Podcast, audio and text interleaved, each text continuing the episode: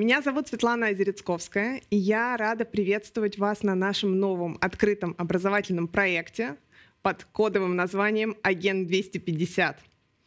И я хочу представить моих коллег, которые сейчас с нами. Это Дмитрий Кузнецов, а, директор по методологии и стандартизации Positive Technologies. Привет. Да, сложное название должности. Ну, главный методолог, можно сказать так. Здорово. И Кирилл Босов, менеджер по бизнес-консалтингу, также Positive Technologies. Всем привет. Привет, Кирилл. А сегодня с нами будет еще один гость. Мы его назвали «Тайный гость» в нашем описании. На самом деле к нам присоединится заместитель генерального директора по информационной безопасности, как раз человек, который назначен на эту должность э, после выхода указа номер 250. Собственно говоря, сегодня наш разговор, как и в последующих вебинарах этого проекта, будет посвящен указу 250 о том, как делать, что делать, как перейти от просто слов, от каких-то букв, написанных э, фактически в этом указе, к реальным действиям, как сделать так, чтобы ответственность, которая появилась у заместителей генеральных директоров, стала э, реальными действиями и, конечно же, чтобы защищенность компаний по всей стране повышалась. Наша цель сделать максимально практические э, истории, максимально практические вебинары, практические материалы, которые мы будем это, все это дело сопровождать, чтобы вы могли здесь и сейчас все это применять. А, также напомню, вдруг кто-то еще не видел, что у нас есть отдельный канал в Телеграме, он называется «Указ 250 польза». Прошу модераторов отправить сразу ссылочку в чат на этот канал. Присоединяйтесь к нему, там мы делаем анонсы, а в привязанном к этому каналу чате у нас также идут постоянно просто обсуждения. Очень много вещей уже люди начали обсуждать до старта этого проекта по темам, которые у нас заявлены. Так что присоединяйтесь, будем рады все обсудить вместе. И я хочу, чтобы мы также с вами э, поняли, кто сегодня здесь есть. Поэтому просьба вывести небольшой опрос. Э, расскажите, пожалуйста, кто вы, э, про ваши должности, про отрасли, которые вы представляете. Модераторам просьба вывести тогда сразу же э, наши первые опросы. А, а я пока немножко расскажу о компании Positive Technologies. Ну, вдруг кто-то из присутствующих еще мало знает нашу компанию. А, в нашей компании мы на рынке уже около 20 лет. А, собственно говоря, в компании разработано 18 продуктов и решений. Я даже попросила коллег подсчитать эту цифру, потому что, мне кажется, она так часто меняется, что мы уже не успеваем зафиксироваться. Вот. А, и, конечно же, а, одна из наших основных задач, наших, не знаю, целей, миссий, можно так назвать, это сделать так, чтобы безопасность в организациях во всех, она была не просто какой-то формальной, она имела практический смысл и приводила к конкретным результатам.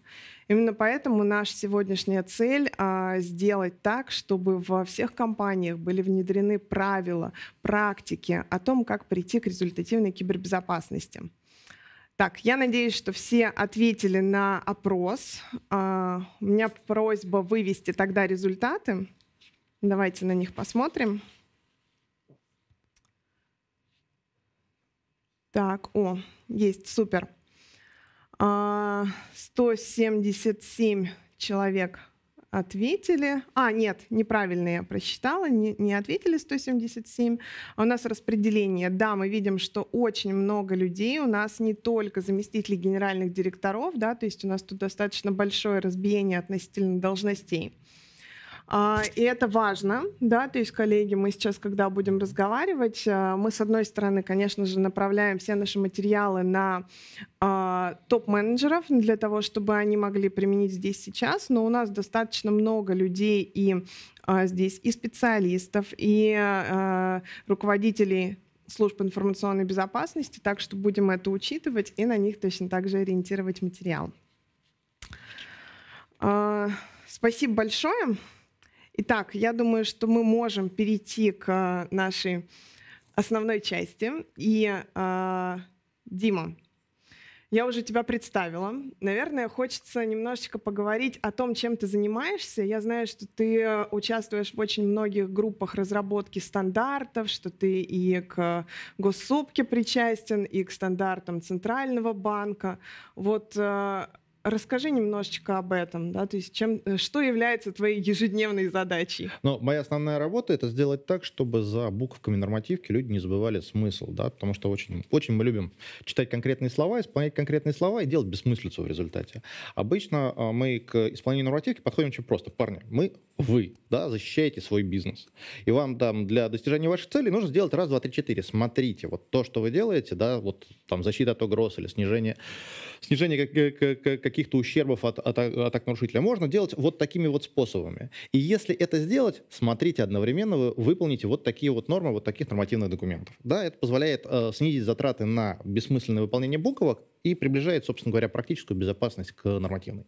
Ну а второе, к нам очень часто обращаются, например, парни, у вас очень большой опыт там, в проведении пентестов, да, а вот что вы можете порекомендовать, какие меры защиты имеет смысл реализовывать. Тогда эти меры защиты раскрываются там, в стандартах, в нормативных документах и так далее. С этим мы тоже работаем, хотя меньше, чем хотелось бы. Угу, спасибо.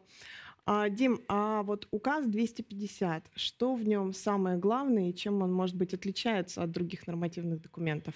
Ну, самое главное, э, то есть, опять же, да, текст на канцелярите довольно э, расплывчатый, очень теряется смысл. Самое главное, на мой взгляд, это как раз э, норма о назначении э, замгендира, ответственного за безопасность, и о создании подразделения информационной безопасности. Почему это вообще, почему это вообще важно? У нас очень часто получается так, что бизнес и безопасники разговаривают вообще на разных, на, на, на, на, на, раз, на разных языках. Но это вообще ни для кого, наверное, не секрет. Да, и э, это при, при, при, приходится как-то исправлять. Э, то есть э, получается, что безопасник, э, технический специалист, смотрит на... Э, смотрит на безопасность со своей колокольни, приходит к топам, говорит, парни, мне нужен вот такой вот бюджет, чтобы вот выполнить нормативку, да, реализовать вот такие меры защиты, потому что весь мир это делает. Угу. Он говорит, а нам, нам это зачем? Да, что это, даст, что это даст бизнесу и почему нам нужно тратить, тратить на, это, на это средство? Так вот, э, указ 250, ключевой момент, он заставляет топ-менеджеров разговаривать на языке безопасности. Во-первых, через, э, через механизм персональной ответственности за безопасность. Да, то есть, э, да, эта ответственность сейчас минимальна, хотя для тех же стратегических предприятий, для тех же системообразующих, для предприятий с участием государства, ответственность топ-менеджера, она может быть очень высокая. Он может потерять свой пост, государство может напрямую вмешаться в какие-то процессы и так далее. А второе — это необходимость, э, ну, это прописано как получение высшего образования, хотя на самом деле это всего лишь э, вовлеченность топ-менеджера, то есть заставить топ-менеджера понимать да, тот язык, с, э, с которым с ним разговаривает безопасник. То есть все-таки топ-менеджер должен понимать язык безопасника. Это немножко мы заглядывая в будущее. У нас на самом деле следующая встреча будет посвящена как раз общению топов и безопасников. И мы там попытаемся вот скрестить, наверное, эту терминологию, как же все-таки кому нужно подстраиваться, в каком виде. Ну, здесь-то смысл, э, который заложен в указ, он очень простой. У нас общая практика — это риск-ориентированный подход к безопасности. Это кто-то в организации, кто прям хорошо разбирается в деятельности организации, понимает, какие риски информационной безопасности возможны, какие негативные последствия для бизнеса реализация этих рисков принесет, да, и, собственно говоря, насколько эти эти угрозы информационной безопасности вероятны. Из этого складывается оценка рисков, из этого, из этого э, принимаются решения о целесообразности тех или иных мер защиты, ну и так далее. Классика. Единственный тонкий момент, а кто этот кто-то, да, кто разбирается в деятельности бизнеса. Хорошо крупным холдингам. У них есть операционные риски, там, кредитных организаций есть кредитные риски, которые, по идее, этим заниматься должны. Да, но таких организаций, ну не скажу единицы, ну на общем фоне тех, кого, на кого направлен э, указ 250, таких организаций немного. И в большинстве организаций, к сожалению, риском информационной безопасности приходится заниматься в лучшем случае специалистом по информационной безопасности, а в худшем вообще айтишником. То есть это технические специалисты. И то, что технический специалист может считать угрозой для организации, может для бизнеса угрозой не быть совсем. Да? А то, что бизнес считает угрозой для себя, может быть совершенно неочевидно для э, технического специалиста. И вот эти вот два слоя, их надо как-то перемешать. Естественно, перемешать их можно только сверху, не снизу. Понятно. Дим, а вот все-таки можешь назвать какой-то топ, наверное, по твоему мнению, ошибок, да, вот каких-то методологических, которые происходят в организациях, из-за которых как раз идет Не, неправильное общение. Ну, я бы не назвал это ошибками, скорее это проблема выстраивания, собственно, а, взаимодействия технарей топов. Первое самое очевидное, это когда технический специалист начинает учить бизнес, чему, от чего бизнес должен защищаться. Да, приходит там руководитель отдела ИБ к топам, говорит, парни, ну вот законы персональных данных, надо же защищаться. Да, и встречается совершенно разумный вопрос, слушайте, а если утечет база наших клиентов, то что? Нам это как страшно. Вот очень много я со здравоохранением работаю. Ну, утекут истории болезни больницы. Больница что от этого? Больница на самом деле от этого ни, ничего страшного для нее не будет. То есть для многих лечебных организаций вкладывать в защиту истории болезни нецелесообразно. Но есть, например, э, реестр а, ну, на, на, на, на уровне государства, реестр там, больных гепатитом или реестр ВИЧ-инфицированных. Не дай бог утечет эта информация, это будет критично не только для самих больных, но это будет скандал, ну, как минимум областного масштаба, а может быть федерального. Да, полетят головы головы, будут очень серьезные санкции против организаций. Это то, чего бизнес, ну, в данном случае руководство лечебной организации и департамент здравоохранения боится, но это не придет в голову безопаснику, потому что он не в курсе вот этих всех взаим вза взаимоотношений. Да, поэтому... Может быть, уже и придет после нашего разговора. Ну, такие, э, в каждом же бизнесе есть э, свои собственные вещи, от которых бизнес должен защищаться. То есть вот основная проблема — это не умение безопасников э, транслировать э, угрозы э, информационной безопасности на бизнес-процессы, да, и решается оно как раз э, с нашей точки зрения обратным, когда бизнес сообщает, что от чего он хотел бы быть защищенным, и дальше это уже транслируется в техническую составляющую. Но это как бы самая простая и самая очевидная проблема, две другие более серьезные. Да? Первое — это когда э, некоторые, э, некоторые события, которые могут быть серьезной угрозой для бизнеса, отметаются как ну, что-то невозможное. Да? Например, э, несколько лет назад был серьезный инцидент в одном из банков, когда увели около, ну, наличными около 250 миллионов рублей. То есть там э, атака э, была очень простой. Э, хакеры проникли в, все, в сеть банка, получили контроль над рабочим местом менеджера отвечающего за, за процессинг банкоматов. То есть э, дроп, э, сообщник э, атакующего, подходит к чужому к банкомату чужого банка, снимает со своей карточки крупную сумму, после чего с рабочего места этого менеджера дается команда на отмену операции. Деньги зачисляются обратно на счет, дроп опять снимает эту сумму и так пока не опустошит э, кассету банкомата. Если бы мы э, изначально пришли к бизнесу, сказали, парни, ну вот возможно такая угроза, бизнес пальцем у, у виска покрутил, говорит, парни, это невозможно в принципе, да, потому что платежный процесс такого не позволяет. А, отменить, а, отменить а, операцию снятия денег банкомата может только владелец банкомата, а не банк, выпустивший карту. То есть вот реально существующая угроза, реально существующий риск был бы отметен только потому, что люди ну, им не пришло в голову залезть в техническую составляющую. Они отбросили его как заведомо невозможно. На самом деле там были косяки э, и в, в, в реализации информационной системы самого банка, и косяк на, на стороне подрядчика, потому что там стоял лимит, не больше 5 миллионов э, рублей можно было снять таким образом. Но как оказалось, из-за ошибки в реализации процессов, там каждый раз, когда давалась отмена операции, заодно и восстанавливался лимит.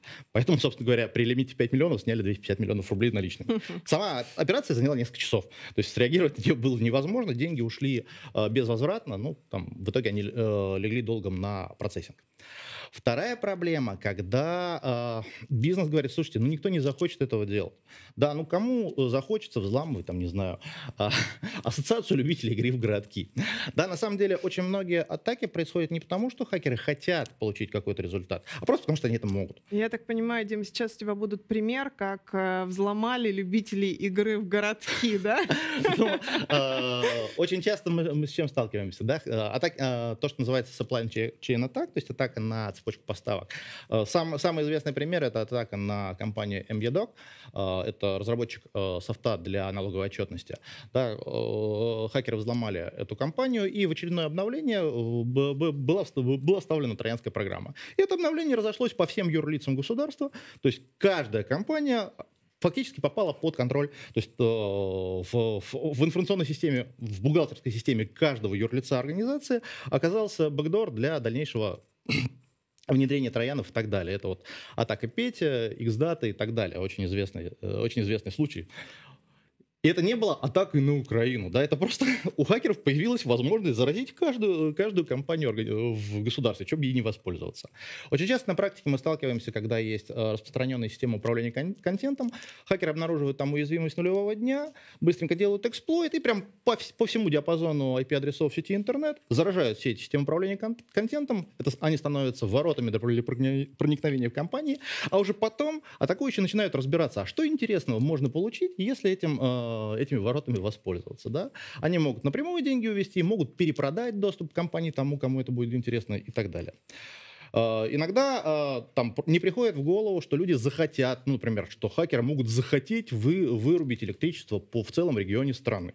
Да, но тем не менее в 2015 году там же на Украине хакеры атаковали распределительную сеть, то есть они получили, получили доступ в сеть компании, в течение года проникали, пока не получили контроль над диспетчерским центром, и в час X э, перехватив управление диспетчер, э, компом диспетчера, они просто повыключали цифровые подстанции по всему региону. Да, чтобы включить, нужно было отправить машину с инженером на каждую подстанцию, а их там не одна сотня. То есть там двое суток, по-моему, большой регион страны оставался без света. Кому и зачем такое могло понадобиться? Изначально, ну, как бы вот не приходит в голову, что такое возможно. Угу. Но в силу политических событий, в силу любых не связанных с бизнесом, не связанных э, с криминалом проблем, вдруг неожиданно кто-то может захотеть такое сделать. И когда мы говорим, что захочет ли, и там отбрасываем какую-то гипотезу просто потому, что не захочет, мы, по сути, ставим себя в зависимость от желаний атакующих, да, которые мы не контролируем. И это прям тоже очень большая проблема,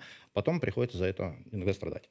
Да, спасибо, Дим. Я попыталась записать за тобой все-таки, какие же проблемы чаще всего бывают, что у меня получилось а, что риски чаще всего формулируют безопасники, которые не совсем понимают, что же реально опасно для бизнеса. Второе – это что невозможно, риски, которые безопасники считают невозможными, что их невозможно реализовать, они все-таки случаются. И третья проблема – это, в принципе, наверное, считать, что мы неинтересны, нас не взломают. Ну вот второе, чуть-чуть бы переформулировал, скорее угу. некоторые реально, э, ре, реальные возможности причинить вред отбрасываются без проверки. Вот угу. в чем. То есть давайте сперва убедимся, что действительно невозможно, и только потом эту гипотезу отбросим. Окей, спасибо. Но вот если это проблемы, то как действовать правильно? А вот, собственно, об этом и расскажет Кирилл. Да. Но на самом деле я сформулирую а, основные принципы, да, а, я не хочу прям а, в детально вдаваться, но самое основное, еще раз, угрозы должны идти от бизнеса, потому что это бизнес может сказать, что, слушайте, для нас потеря 50 миллионов вообще не проблема, да, а потеря там 100 миллионов – это серьезная проблема. Значит, не разменивайтесь на мелочевку, но сконцентрируйтесь, например, на э, атаках вот на такие системы. то есть как, как, как с ними бороться и, соответственно, какие меры защиты предпринимать. Самое важное, что, ну, очень часто мы слышим, а, там, интеграторы или, или там позитив запугивают бизнес. Боже упаси. Мы как раз говорим про обратное. Не надо приходить к бизнесу и говорить, вы должны непременно защищаться от такой-то угрозы, потому что смотрите, как это страшно. Нет. Вы приходите к бизнесу и говорите, парни, а что для нас, для компании было бы критично? Вот для нас, например, э, банальный дефейс нашего корпоративного портала, он может стать просто катастрофой. Ну, потому что компания, которая столько занимается безопасностью, ну, вот пропустить атаку нарушителя, она действительно смерти подобна. Хотя для большинства компаний это, в общем-то, и не проблема. И на самом-то деле у бизнеса есть понимание, чего, э, чего он боится, ну, то есть вот э, от чего он хотел бы быть защищенным. Не надо приходить рассказывать бизнесу, от чего он должен защищаться, но нужно суметь получить у бизнеса парни, а чем я могу вам помочь? И дальше уже перейти к, э, к практическим шагам. То есть а действительно ли бизнесу стоит бояться, и э, что можно сделать для того, чтобы, ну, если не совсем э, устранить угрозу, то, по крайней мере, снизить возможные риски, снизить возможные потери. Угу. Спасибо. И э, модератора хочу попросить вывести у нас опрос, вопрос, вот такой вот по результатам, э, собственно, Диминого спича.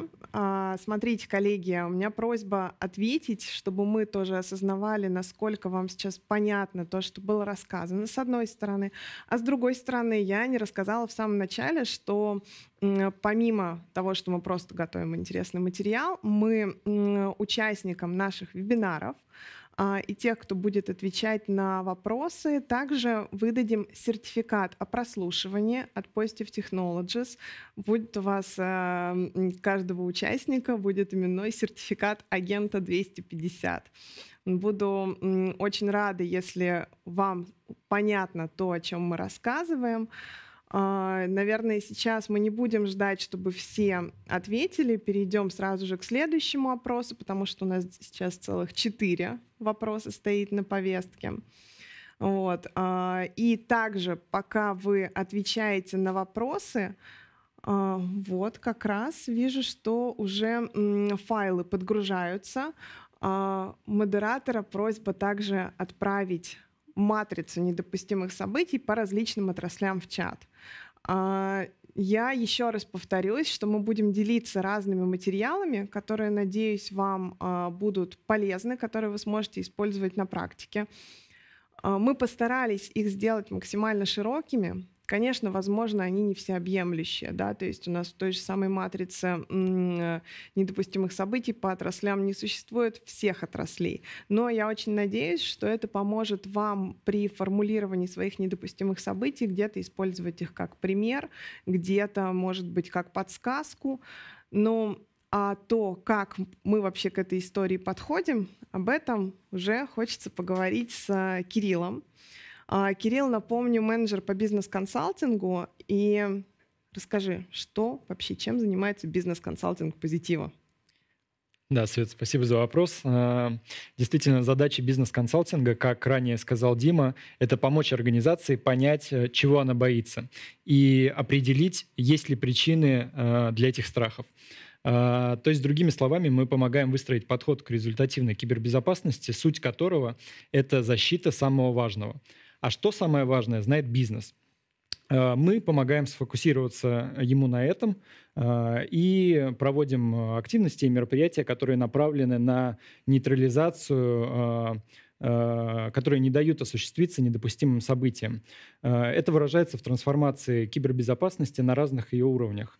На уровне бизнес-процессов, если их возможно изменить, на уровне инфраструктуры, ну и, конечно же, на уровне решений кибербезопасности. Угу. Спасибо. И, Кирилл, насколько я знаю, ты вот сейчас у нас выступаешь на проекте Агент 250, но это не единственная твоя образовательная активность, да, то есть ты у нас также выступаешь тьютором в проекте образовательном совместном с МГУ. Вот чем эти два проекта отличаются, точнее, наверное, там, чем отличается МГУ проект в первую очередь наш совместный? Э, в программе СМГУ, которая называется «Киберустойчивая организация», основной упор сделан на теорию, э, на вот этом взаимодействии и взаимном влиянии кибербезопасности и бизнеса. Основная аудитория там — это руководители организаций, э, офицеры цифровой трансформации и руководители функциональных подразделений, которые непосредственно пользуются цифровыми технологиями. Данная программа помогает вот как раз этому топ-менеджменту понять, кибербезопасность, при этом не становясь ИБшником. То есть э, не вынуждая его проходить э, полугодовой курс э, и не получая дополнительного образования да, по информационной безопасности. Ну и понимая, что аудитория непростая, у нас специально подобран такой формат в виде лекций, которые разбиты по разделам, и каждая лекция не превышает в среднем 20-минутного порога, Э, это специально сделано так, чтобы было удобно э, послушать э, лекцию в транспорте, в перерывах между встречами. Ну и, конечно, если возникают вопросы, мы не исключаем живого общения с экспертами. Всегда при возникновении вопросов их можно написать нашим ассистентам. И мы проводим там несколько вебинаров, где разбираем самые животрепещущие вопросы с аудиторией. То есть такая персонализированная работа получается. Да, это возможность пообщаться с экспертами, ну, можно сказать, почти в диалоге. Угу. Также по завершению программы э, выдается диплом МГУ о повышении квалификации. Э, и, кстати, ближайший старт запланирован на 15 мая. Угу. Я бы попросил модераторов, чтобы они в чат отправили ссылку с более подробным описанием программы. Я думаю, будет интересно ознакомиться нашей аудитории. Да, спасибо. Тогда ждем от модераторов ссылочку. А, и, коллеги, я хочу представить нашего гостя, с которым, собственно, в дальнейшем будет беседовать Кирилл. Это Татьяна Белоглазова. Подключите ее, пожалуйста, к нам на разговор. Татьяна, здравствуйте. Здравствуйте. А, слышно хорошо? У меня немножко звук прерывается, но я думаю, коллеги напишут в чат. Коллеги, вам хорошо слышно Татьяну? Поставьте плюсики, если все хорошо. Давайте я пока немножко представлю. А, Татьяна, а, вы к нам подключились, насколько помню, из Краснодара, и вы заместитель генерального директора в микрофинансовой организации. Что за компания? Можете рассказать подробнее? Ну, компания, главная, главная финансовая компания, под, бренд, под брендом Главфинанс работаем с 2012 года, вот в этом году 11-летний день рождения у нас будет. Даем, даем микрозаймы онлайн. То есть, то есть э, все тоже через интернет, и, соответственно, все, все угрозы, о которых вы здесь общаетесь, все очень живо воспринимается. Да, спасибо. Тогда я слово передаю Кириллу. Попытается у нас Кирилл с Татьяной заземлить на практике все, о том, э, все то, о чем до этого говорил Дмитрий. Давайте попробуем. Очень хочется, чтобы вот а, все, кто у нас сейчас слушают вебинара, у нас зарегистрировалось более 1200 человек, они смогли по итогам этого разговора вот просто понять, а как теорию переложить конкретно в их организации на практику. Передаю слово. Татьяна, добрый день. Добрый день, Кирилл. Рады вас видеть. Э, давайте попробуем вот сегодня онлайн э, провести такую открытую беседу, э, поговорить о том, чего же на самом деле может бояться бизнес на примере вашей компании. Какие события ему могут навредить, то есть привести к значительному нарушению основной его деятельности. И на основе этого разговора попробуем промоделировать гипотезы в этом направлении. Ну и давайте начнем разговор с Э, с описанием вашей организации, да, поговорим немного про бизнес. Э, пожалуйста, в общих словах расскажите, чем ваша компания занимается. Э, возможно, в разрезе оценки операционных рисков вы уже выделяли какие-то критические области деятельности. Ну, поскольку мы относимся к одному из двух типов МФО, к микрокредитной организации, а, то у нас э, риски по сравнению с более крупными компаниями чуть-чуть меньше.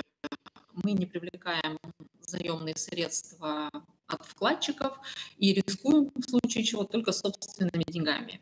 А, ну и собственные деньги нам, конечно же, очень дорогие, поэтому риски, так скажем, операционные для нас будут складываться из возможной потери денег – как по тем каналам, через которые непосредственно идет выдача микрозаймов, поскольку это все онлайн, все через интернет, а, так, собственно, ну, не дай бог, потеря денег, а, хранящихся на расчетных счетах, в банках, которые обеспечивают нашу хозяйственную деятельность, позволяют выплачивать зарплаты людям, платить налоги и, в общем-то, осуществлять операционную деятельность. Коллеги, прошу прощения, что прерываю. Есть проблемы со звуком. Давайте, наверное, возьмем маленькую паузу, пока с Кириллом поговорим про методологию, а коллеги настроят звук, чтобы Татьяну было всем хорошо слышно. А, пока у нас такая маленькая пауза, наверное, попрошу модератора выслать в чат а, документы, а, которые касаются методологии определения недопустимых событий. У меня просьба их э, скачать. Там есть и чек-лист, по которому можно проходиться и прямо сейчас определять. И, собственно говоря, там коротенькая листовка, которая в том числе может э, на столе э, руководителя просто остаться. Кирилл, можешь немножечко рассказать про эту методологию, в чем ее особенность? Да, конечно Сейчас, э, в принципе, у нас э, начавшийся наш разговор с Татьяной, это вот э, один из первых шагов, который очень ярко иллюстрирует методологию по формулированию недопустимых событий.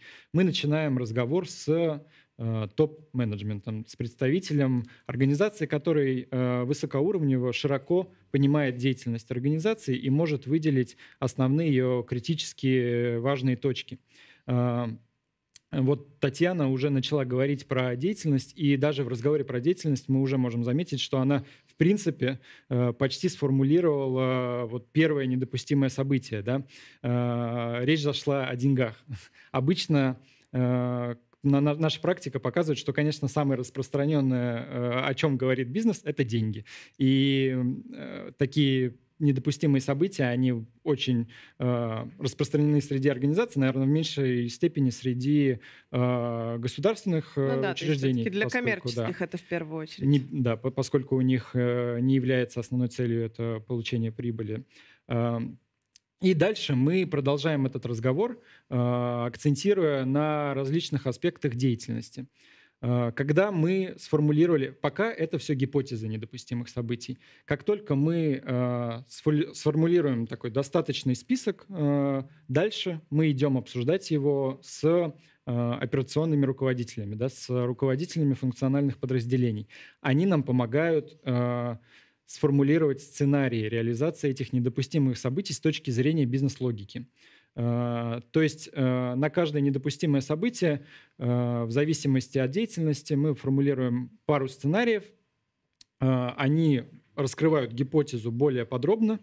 Мы опять берем этот стек, который мы обсудили, и дальше уже идем детализировать его с техническими специалистами, со специалистами по IT и по информационной безопасности, которые помогут нам выделить ключевые системы, которые могут быть затронуты, целевые системы. Целевые системы — это те системы, э, нежелательное воздействие на которые как раз и приведет к недопустимому событию. А ключевые что такое? Э, ключевые в данном контексте — это системы, которые каким-то образом взаимодействуют с целевыми системами и позволяют злоумышленнику дотянуться до целевой системы через ключевые. Угу. И э, также формулируем критерии, э, по которым э, можно сказать, что данное э, недопустимое событие реализуемо в нашей инфраструктуре. А, таким образом, мы проходим вот по первому этапу, а, не по первому, а по сути по всем этапам формулирования недопустимых событий, и в конце имеем уже достаточно детализированный список, а, с которым можно возвращаться к руководству, проводить его утверждение и в дальнейшем на основе этого выстраивать результативную кибербезопасность, поскольку эти гипотезы, они как раз станут целью для отдела информационной безопасности э, как событие, которое ни в коем случае нельзя допустить. Нужно выстроить кибербезопасность так, чтобы э, максимально компанию отдалить от такой возможности. Угу. Спасибо, Кирилл. А, коллеги, подскажите, все ли у нас хорошо со связью, можем ли мы подключать обратно Татьяну? Давайте тогда, если стало лучше, подключаем Татьяну. Так. Татьяна, надеюсь, сейчас у нас нормально все пройдет. Будем надеяться, звук э, доходит, все четко, ровно. Немножко есть еще, я слышу прерывание, но надеюсь, что сейчас будет лучше, поэтому давайте продолжим. Да, Татьяна, давайте продолжим. Мы тут уже забежали немного вперед. А, я хорошо слышал, что вы говорили, и так, подводя немножко итог э, к вашему первому а, ответу на вопросы, в принципе, а, как раз на основе этого мы с вами будем моделировать недопустимые события, э, обсуждая их э, в таком формате. Если э, условный хакер совершит атаку на бизнес, то есть нас интересуют в первую очередь, конечно, области, связанные с технологиями. Как вы сказали, вы работаете с людьми и с деньгами, и вы уже обозначили, что действительно вывод денежных средств злоумышленников, злоумышленникам со счетов компании – Э, является одним из э, недопустимых событий. Э, хотел здесь задать вопрос. Во-первых, как вы считаете, эм, какие критичны, какие денежные средства критичны? Это денежные средства непосредственно организации или клиентов? И в каком объеме это станет реальной проблемой для бизнеса? Ну, я повторюсь, что у нас под угрозой находятся только наши деньги, не клиентов. А, мы не кредитная организация, на своих счетах мы не храним чужих денег. То есть мы их только раздаем а, в долг и затем собираем. Соответственно, это все только наши деньги и наши риски. Но потеря наших денег, она возможна на различных, скажем, этапах, на разных каналах, и, соответственно, может найтись такой злоумышленник, который сумеет выводить деньги, выдавая сам себе на какие-то подставные счета, на какие-то левые карты денежные средства в виде займов, а, либо если проникнет, ну, получит доступ э, к управлению личными кабинетами банков, то непосредственно уже с расчетного счета организации тоже может потратить деньги на свои нужды, перевести на какую-то подставную организацию. И это очень серьезная угроза.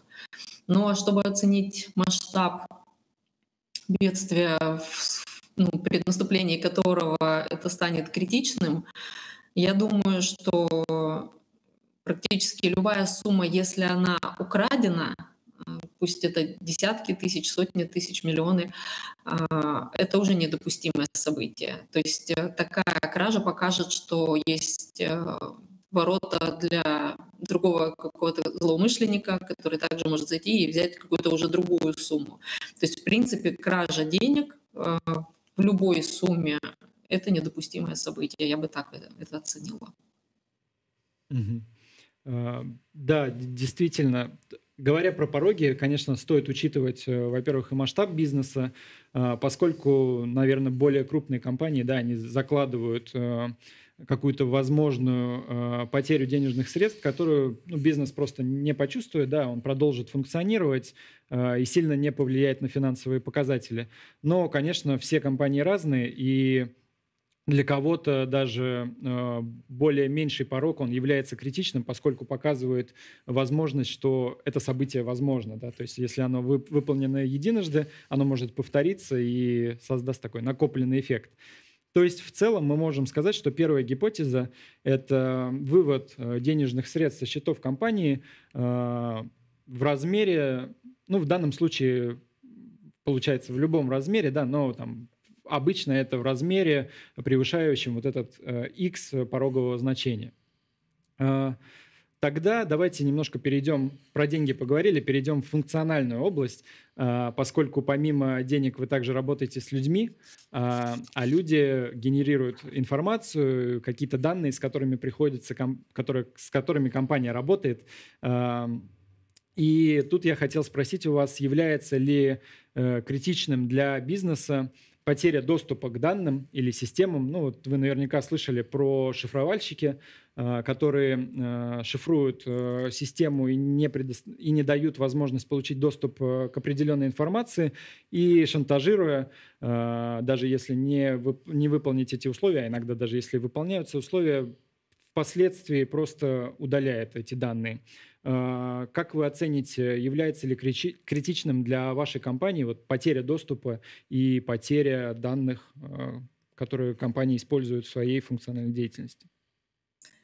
Да, конечно, я считаю это критичным. Это, наверное, одно из самых а, пугающих лично для меня возможных событий. И, конечно, оно недопустимо. Тем более, что у нас был в практике такой ну, полуинцидент, я его назову так, когда мы получили фишинговое письмо, а, содержащее что-то вредоносное, что мы до конца не смогли определить, потому что очень сильно там макросы были защищены а, паролями, архивы были защищены.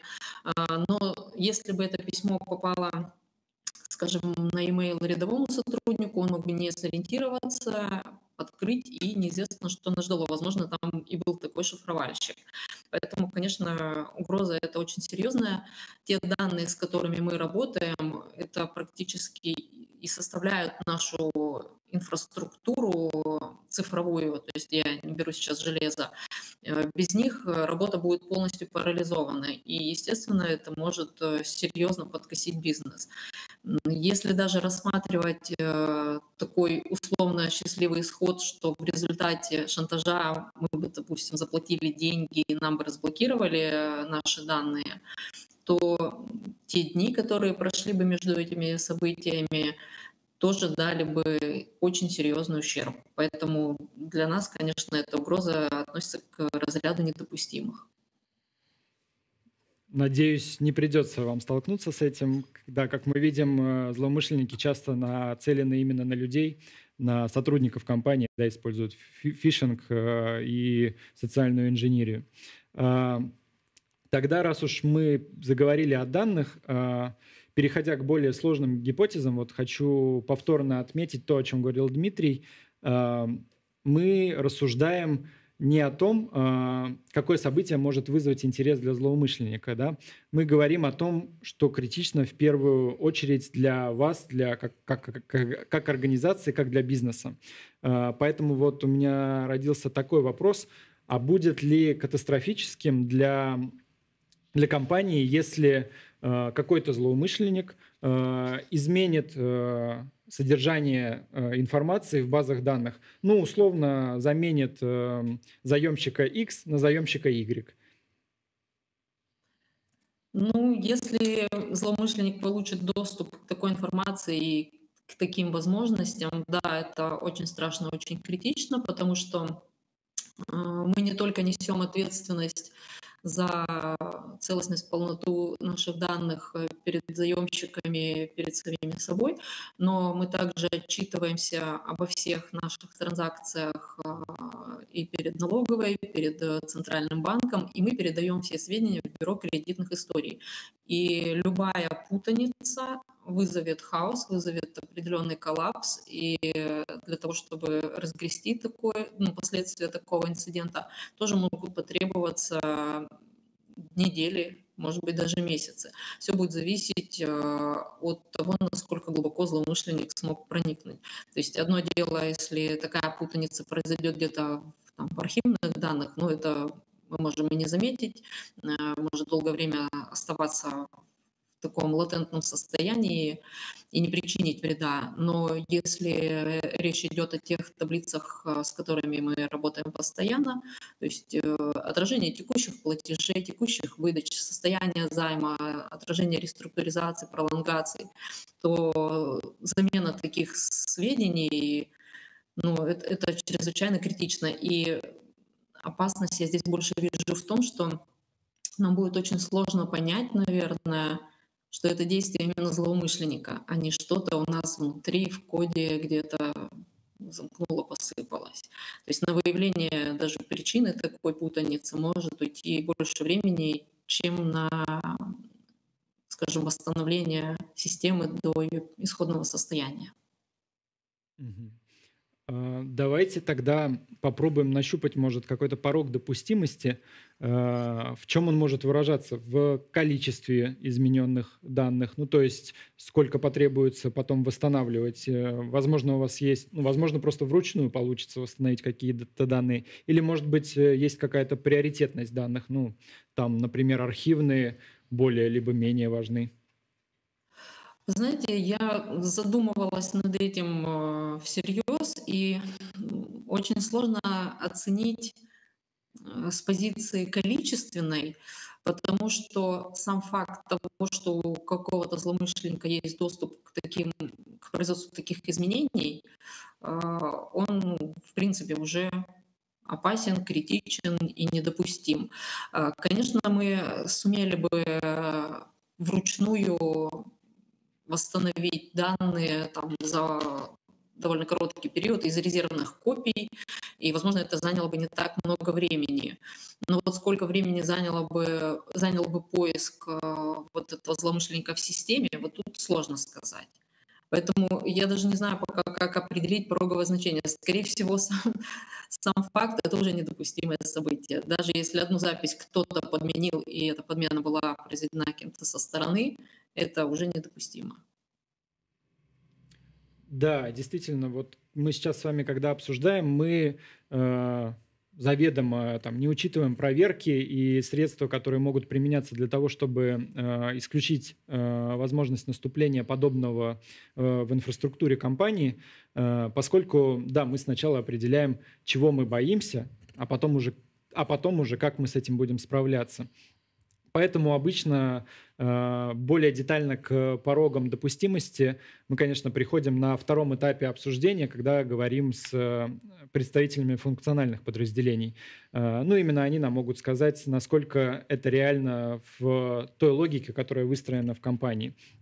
Тогда раз уж мы говорим про данные, не могу не спросить про то, является ли страшным для вашей компании э, такое событие, как утечка персональных данных, особенно в свете вот, последнего широкого обсуждения возможности введения оборотных штрафов за подобный тип утечек? Это, наверное, самый сложный вопрос э, и с правовой точки зрения, и я бы даже сказала, с философской. Это скорее не экономический вопрос.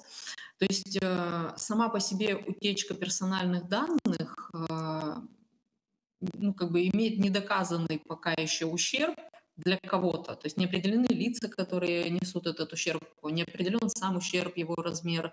Поэтому совершенно невозможно определить, насколько нужно этого опасаться. Я знаю, что даже мои данные присутствовали в утечках, э, я подписана там на один канал, проверяю себя регулярно, вот, и я на себе как бы не особо ощутила, да, эти данные куда-то попали, но э, сказать, что мне причинен ущерб, я не могу.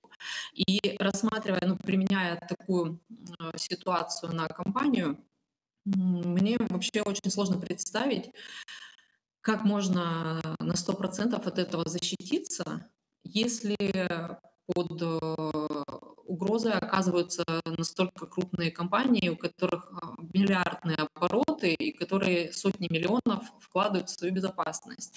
Если сравнивать, допустим, нас, нашу компанию там, с Ростелекомом, со Сбером, с Яндексом, ну мы примерно как их э, по бюджету дневная выручка, там весь наш оборот.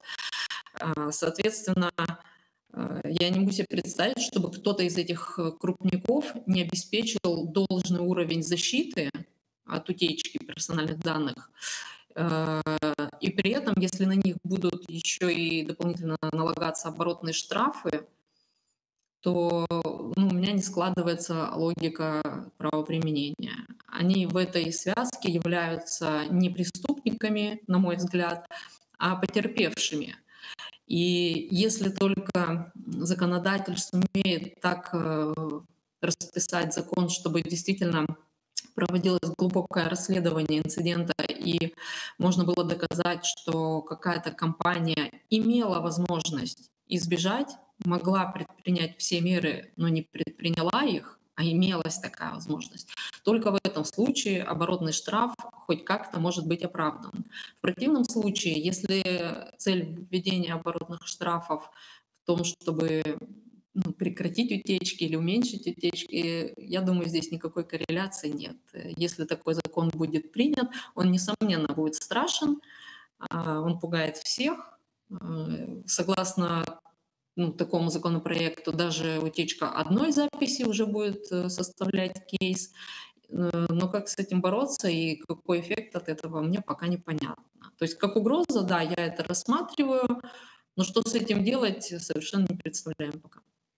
Ну, да, действительно, сейчас мы обсуждаем такую гипотетическую возможность оборотных штрафов. Эм, она пока гипотетическая, но тем не менее, я думаю, она действительно пугает бизнес, эм, особенно вероятно, вот как вы правильно заметили, компании, которые не такие крупные, да, особенно они часто склонны к тому, чтобы считать, что их это не коснется, не заденет, но, как вот э, рассказал Дмитрий ранее, э, не, всег, не стоит на это полагаться. Э, не всегда подается законам логики действия злоумышленников, да, и, в принципе, задеть может каждого. И также согласен с вами, да, что это такой важный вопрос как бы и с моральной точки зрения, и с точки зрения законодательства. То есть там прямой э, какой-то финансовый, финансовых последствий для компании он, наверное, не несет, но вот ответственность, она, конечно, важна. Э, ну, вот смотрите, даже сейчас уже можно провести такой промежуточный итог нашего общения. Э, мы обсудили э, что важно для бизнеса с нескольких сторон. Мы обсудили с точки зрения э, финансовых последствий, мы обсудили с точки зрения его нормального функционирования, э, и мы обсудили с точки зрения ответственности перед э, клиентами, перед э, закон, зак, законодательством в виде ну, регуляторов. Вот если бы у нас было немного больше времени, и мы общались э, в формате там, круглого стола, участвовали ваши коллеги, наверняка мы смогли бы более детально э, озвучить какие-то ключевые э, особенности недопустимых событий, которые присущи именно вашей организации. Э, но, в принципе, мы проделали вот такое неплохое упражнение, которое, в принципе, уже э, где-то я не записывал, но вот сейчас по памяти, да, где-то четыре недопустимых события мы можем сформулировать. Это потеря денежных средств со счетов компании, э, это э, нарушение основной деятельности из-за недоступности данных или систем, э, это нарушение обязательств перед третьими сторонами, например, БКИ, в случае изменения данных, которые необходимо предоставлять, и ну, утечка персональных данных, да, как такое классическое, скорее э, штрафы, которые влечет, влекут за собой утечка персональных данных. Э, правильно, все ли я отразил, Татьяна, правильно ли? Я думаю, что на самом деле их намного больше. Мы просто действительно не располагаем временем, чтобы все тщательно проанализировать, но любая компания, которая полностью живет и работает в интернете, она подвержена огромному количеству угроз. И э, регулятор тоже выставляет большое количество требований, э, которые мы должны соблюдать. И вот даже несоблюдение каких-то требований э, того же Центрального банка, а это тоже возможный кейс, это тоже для нас критично. То есть на самом деле угроз намного больше. Это нужно просто садиться и каждую анализировать. Ну да, и как я говорил, э, такое общение, оно предлагает, э, предполагает дальнейшего продолжения. Это погружение э, на уровень уже инфраструктуры и бизнеса компании. То есть дальше мы, конечно, бы взяли этот список, я сейчас повторюсь, мы, когда прерывалась связь, уже немножко это проговорили, пошли бы к функциона... к руководителям функциональных подразделений и проработали каждый сценарий более детально. Э, выявили ключевые целевые системы, которые могут быть затронуты. Э, ну и, по сути, общение бы строилось на трех уровнях. Э, на топ-уровне – это высокие гипотезы о недопустимых событиях, вот на примере, как мы сейчас обсудили с Татьяной. Потом детализация их на уровень сценариев реализации этих недопустимых событий и уже более э, подробная проработка с IT и ИБ специалистами э, критериев реализации данных сценариев.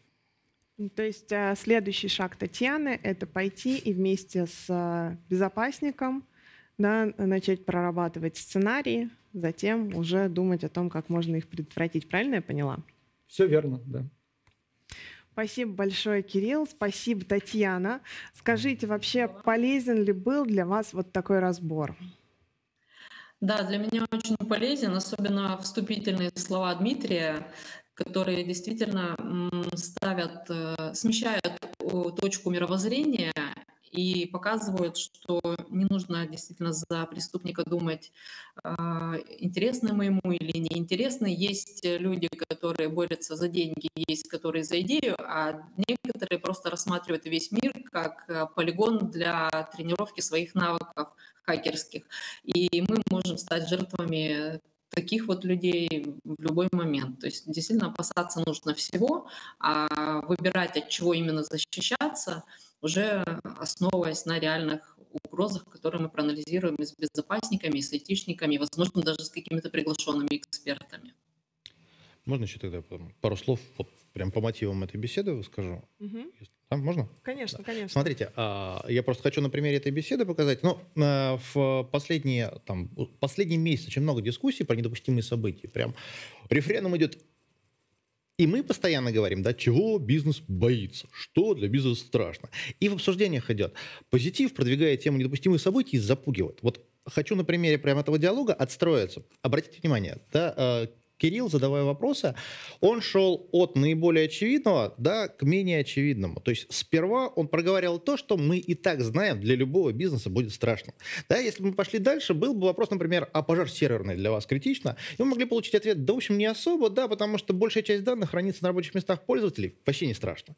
И это тоже нормальный результат такой беседы. И второй момент, на который хочу обратить внимание, тоже почему, собственно говоря, нельзя запугивать. Потому что э, разговор будет конструктивным, если ваш собеседник вам доверяет. То есть вот, в диал... Э, грубо говоря, если мы беседовали, сейчас буквально коротко, э, задав вопрос про персональные данные публично, мы поставили собеседник в очень неудобную позицию. То есть э, им может быть не страшно, но публично признать это нереально. И даже когда безопасник приходит к топу, топу не всегда удобно ему сказать, слушай, ну вот да наплевать нам на это. Да? Почему, мы, почему я говорю, что э, здесь важно, чтобы инициатором был вот, ответственный человек со стороны топа? Потому что у него э, с остальными людьми C-левела гораздо более доверительные отношения, и э, многие вопросы можно решить... Э, разговаривая более откровенно и получая более достоверную информацию. На это прям важно обратить внимание. И этого не получится, если безопасник будет запугивать. Потому что его сразу все, иди отсюда. Спасибо. А, попрошу модератора вывести проверочные вопросы сейчас. Коллеги, просьба также на них ответить, а, чтобы мы проанализировали, понятен ли был материал. А, кроме того, я, наверное, хочу, прежде чем мы перейдем к ответам на вопросы, сказать о том, что следующие наши вебинары будут посвящены таким темам, как общение уже топа с безопасником, как правильно его построить. Будут у нас и темы относительно выбора того, как делать безопасность в небольшой организации самостоятельно или ее аутсорсить. И будет у нас а, тема, в принципе, построения дорожной карты по тому, как а, прийти к результату и как проверить то, что мы его достигли.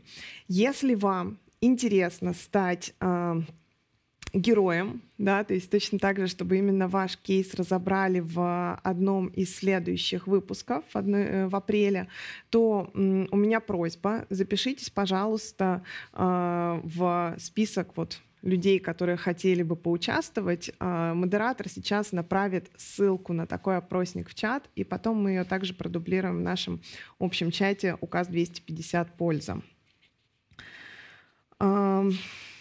Что еще хочется сказать?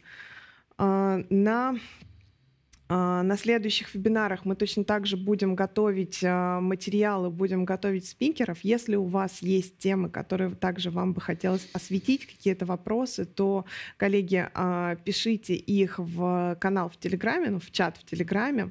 Мы будем обязательно читать и, может быть, даже менять программу того, что мы готовим, в зависимости от того, какие вопросы наиболее вам интересны. Также хочется напомнить а, всем, что в мае у нас состоится наше глобальное большое мероприятие, где мы точно так же будем говорить и о результативной кибербезопасности, и о других вопросах. Это Positive Hack Days. В 2023 году он пройдет в формате городского фестиваля в Москве, в парке Горького.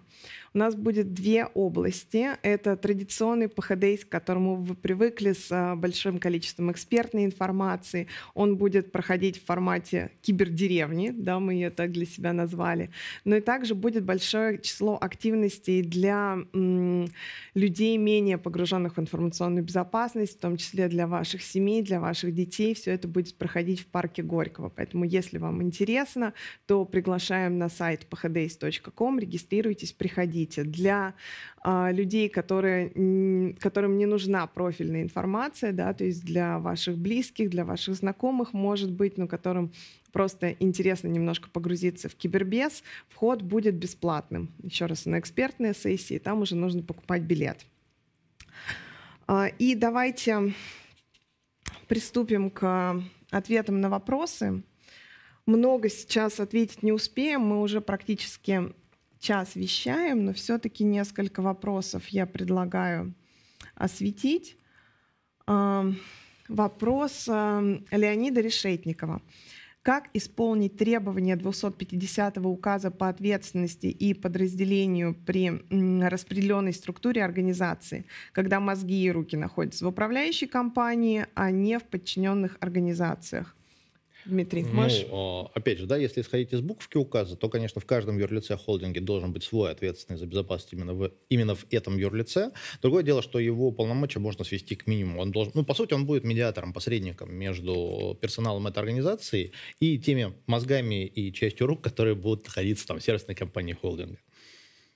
То есть он ответственный замгендира – это, по сути, э, просто единое окно, через которое решаются, э, решаются вопросы безопасности в дочерних предприятиях. Угу. Спасибо. Э, вопрос от Артема Ушакова. Что является предметом защиты? Информация какой степени конфиденциальности. Ведь на каждую степень у регулятора свои нормативно-методологические документы, а ответа на этот вопрос зависит от то, э, от ответа на этот вопрос зависит то, чем зам будет заниматься. Ну, смотрите, открываем а, методический документ «Методика оценки угроз» э, в СТЭК России 21 года, э, года издания. Там, собственно говоря, а, э, моделирование угроз начинается с того, что мы сперва на вход получаем те самые недопустимые события. Недопустимые события для нас делятся на две части. Первые, которые в чистом виде дает бизнес, да, то, что никаким нормативным документом не прописано.